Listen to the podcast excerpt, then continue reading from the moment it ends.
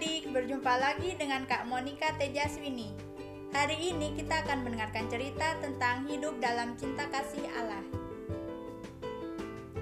Pada suatu hari di daerah pegunungan yang sejuk, hiduplah dua orang manusia jahe dan manusia salju. Mereka itu berteman dan manusia salju setiap hari selalu bermain ke rumah manusia jahe. Siang itu manusia salju tampak bingung dengan temannya manusia jahe. Mengapa kamu hari ini? Tidak adakah yang akan kamu lakukan? Kata manusia salju. Hari ini aku resah. Bagaimana kalau kita pindah ke kota? Kata manusia jahe. Sebenarnya sudah lama aku memikirkan hal itu, kata manusia salju. Tetapi bagaimana dengan rumah kita ini? Kata manusia jahe. Kita jual saja. Rumah kita ini masih bisa dipakai orang, kata manusia salju. Aku berdoa dulu. Pasti Tuhan menjawab doaku, kata manusia jahe.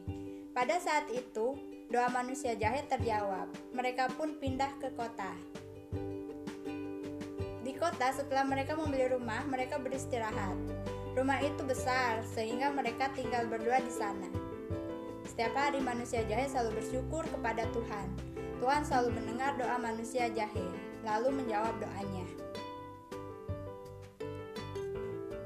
Setiap hari manusia jahe tidak resah lagi. Tuhan selalu menemaninya di kala manusia jahe resah, ketakutan, dan apa pun. Aku lihat kamu tidak bingung lagi, kata manusia salju. Aku selalu berdoa dengan Tuhan, lalu Tuhan menjawab doaku, kata manusia jahe. Sekarang aku dapat melakukan pekerjaan dengan mudah. Jadi aku tidak usah ragu atau khawatir.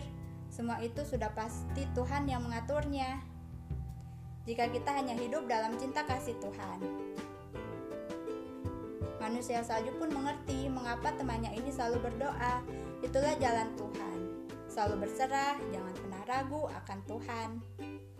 Sampai bertemu pada episode selanjutnya minggu depan. Terima kasih. Salam kreativitas.